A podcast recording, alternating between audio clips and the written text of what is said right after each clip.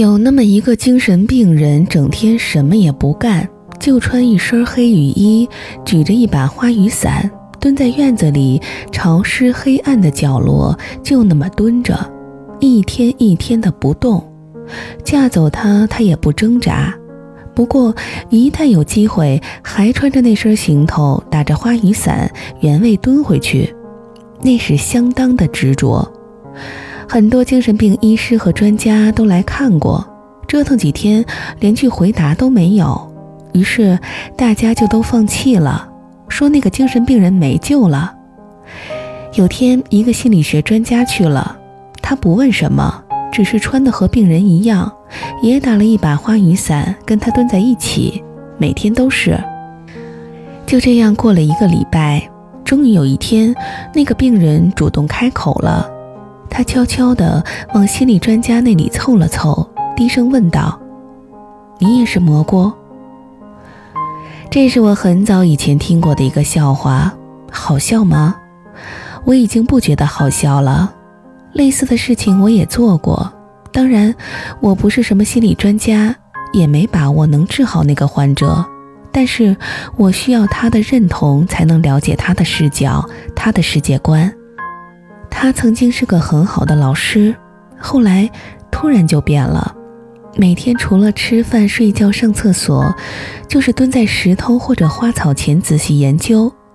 有时候甚至趴在那里低声的嘀咕，对着当时他面对的任何东西，也许是石头，也许是棵树，也许什么都没有。但是他如此执着，好几年没跟任何人说过一句话。就自己认真做那些事儿，老公孩子都急疯了，他也无视。在多次企图交谈失败后，他的身边多了一个人跟他做着同样的事情，那个人就是我。与他不同的是，我是装的，手里攥着录音笔，随时准备打开。那十几天很难熬，没事儿我就跑去假装研究那些花花草草、石头树木。如果一直这样下去，我猜我也快入院了。半个月之后，他注意到了我，而且是刚刚发现时的惊奇。你在干嘛？我假装也刚发现他。啊？为什么告诉你？你又在干嘛？他没想到我会反问，愣了一下。你到底在干嘛？我说，我不告诉你。说完，我继续假装兴致盎然地看着眼前那根蔫了的草。他往我跟前凑了凑，也看那根草。我装作很神秘地用手捂上，不让看。他抬头看着我：“这个我看过了，没什么大不了的，那边好多呢。”我说：“你没看明白，这个不一样。”他充满好奇地问我：“怎么不一样？”我不告诉你，你要是告诉我怎么不一样了，我就告诉你我知道的。我假装天真的看着他，那会儿我觉得自己的表情跟个白痴没区别。我说：“真的，不过你知道的应该没我知道的好。”他脸上的表情像是看着小孩似的忍着笑。你不会吃亏的，我知道的可是大秘密，绝对比你的好。怎么样？我知道他已经坚定下来了。他对我说话的态度明显是哄着我。我需要的就是让他产生优越感。我说：“说话算数，算数。你先说吧。”我松开捂着的手。你看，草尖这儿吊着个虫子，所以这根草有点蔫了。其实是虫子吃的。他不以为然地看着我，这有什么呀？你知道的这个不算什么。我不服气地反驳：“那你知道的也没什么了不起的。”他笑了下：“我知道的可是了不起的事儿，还没人发现呢。”我假装不感兴趣，低下头继续看那根蔫了的草，以及那个不存在的虫子。他炫耀地说。你那个太低级了，不算高级生命。哦，什么是高级生命？他神秘的笑了下。听听我这个吧，你会吓着的。我将信将疑地看着他，他拉着我坐在原地。你知道咱们是人吧？我，他说，我开始觉得没什么，后来我发现人不够高级。你也知道，好多科学家都在找跟地球相似的星球吧？为了什么？为了找跟人类相似的生物。我说这我早知道了。他笑了。你别先着急啊，听我说。我开始不明白为什么要找跟人类相似的生物呢？也许那个星球上的生物都是机器人，也许他们都是在硅元素基础上建立的生命。你知道人是在什么元素基础上建立的生命吗？我说碳元素呗，这谁都知道。他说：“哎，你知道的还挺多呀。”我开始就想，那些科学家太笨了，非得跟地球上生物类似才能算是生物呀，太傻了。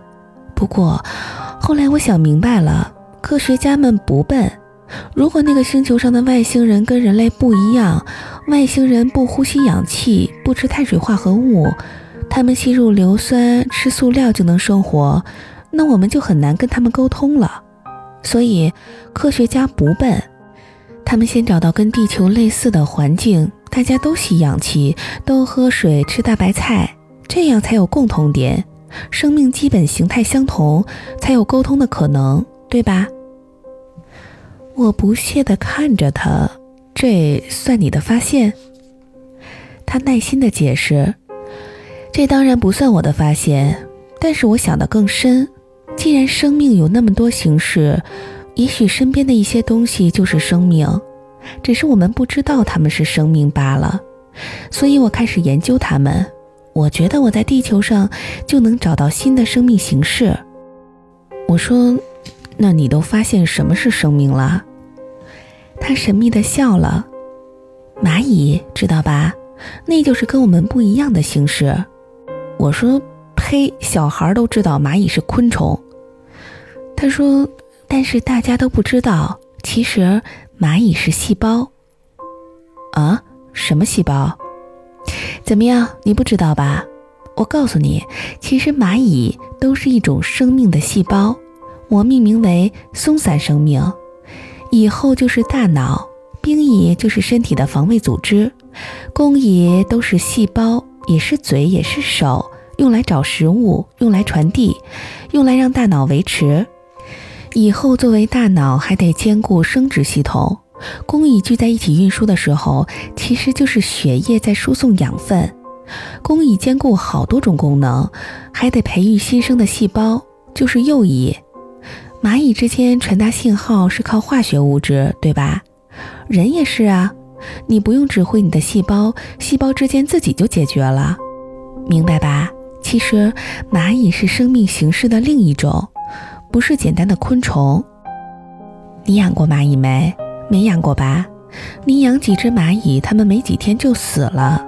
就算每天给吃的，也得死，因为失去大脑的指挥了。你必须得养好多只，它们才会活。就跟取下一片人体组织培养似的，只是比人体组织好活。咱们看蚂蚁，就只看到蚂蚁在爬。其实呢，咱们根本没看全，蚂蚁只是细胞，整个蚁群才是完整的生命，松散生命。我觉得很神奇，但是我打算知道更多。就这点儿啊？他说，那可不止这点儿，石头很可能也是生命，只是形式不一样。我们总是想，生命有眼睛、鼻子、胳膊、腿儿。其实石头是另外一种生命，它们看着不动，其实也会动的，只是太慢了。但是我们感觉不到，它们的动是被动的，风吹呀，水冲啊，动物踢起来呀，都能动。但是石头不愿意动，因为它们乱动会死的。我说石头怎么算死？他说磨损呀，磨没了就死了。我说：“你先得证明石头是生命，才能证明石头会死吧？”他说：“石头磨损了，掉下来的渣子可能是土，可能是沙。地球就是由这些组成的吧？土里面的养分能种出粮食来，能种出菜来，动物和人就吃了。吃肉也一样，只是多了道手续。然后人死了就变成灰了，或者埋了腐烂了，又还原为那些沙呀、土啊里面的养分了。然后那些包含着养分的沙子和土再聚集在一起成了石头，石头就是生命。我说，聚在一起怎么就是生命啦？他严肃地看着我，大脑就是肉，怎么有的思维？我愣住了，他得意地笑了，不知道啦，聚在一起就是生命，人是蚂蚁组成的松散生命是。石头也一样，沙子和土聚在一起就会有思维，就是生命。石头听不懂我们说话，也不认为我们是生命。在他们看来，我们动作太快，生得太快，死得太快。你拿着石头盖了房子，石头还没感觉到变化呢，几百年房子可能早塌了，石头们早就又是普通石头了，因为几百年对石头来说不算什么。在石头看来，我们就算原地站一辈子，他们也看不到我们，太短了。我目瞪口呆，他轻松地看着我，怎么样？你不行吧？我现在要做的就是想办法和石头沟通。研究完这个，我再找找有没有看人类像石头一样的生物，也许就在我们眼前，我们看不到。说完，他得意地笑着，又蹲在一块石头边，仔细地看起来。我不再假装研究那根草，站起身来，悄悄走了，怕打扰了他。后来有那么一个多月吧，我都会留意路边的石头。石头那漫长的生命，在人类看来，几乎没有尽头。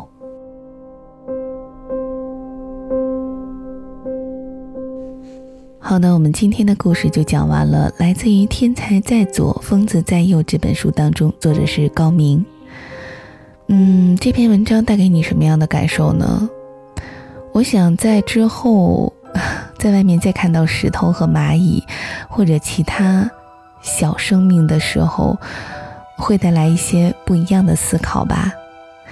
好的，我们下一个故事再见，祝你晚安。他跌跌撞撞的脚步停在斑马线外，路面和他那副笨拙的姿态都是黑白。红绿灯跳转，它就向我迎面走来。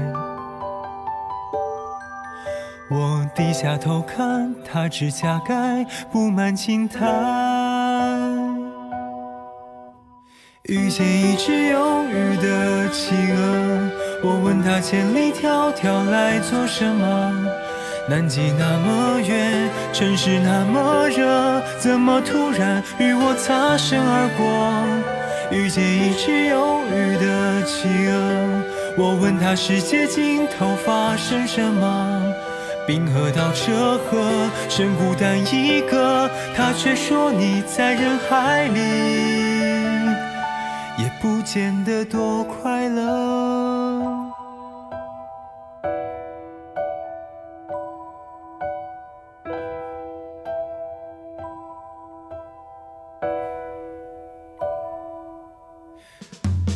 匆匆忙忙的问候留在沿途地带，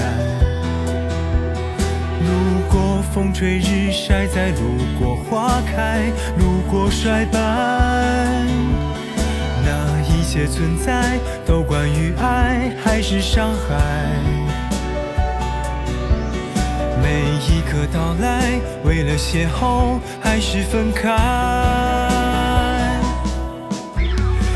见一只忧郁的企鹅，我问他千里迢迢来做什么？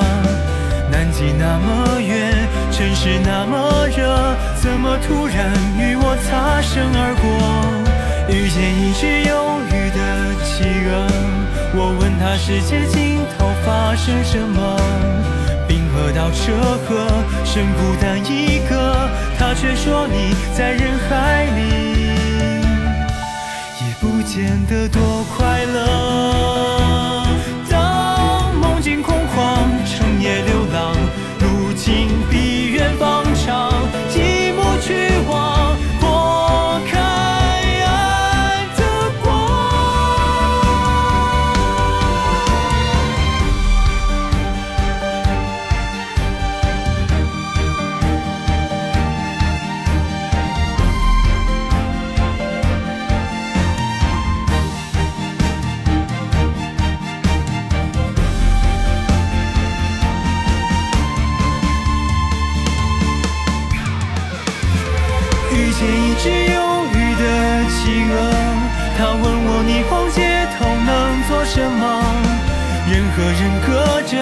鲜亮的光泽，怎么突然我抱着它哭了？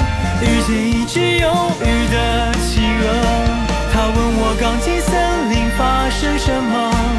别怕，亲爱的，也许是累了。它又说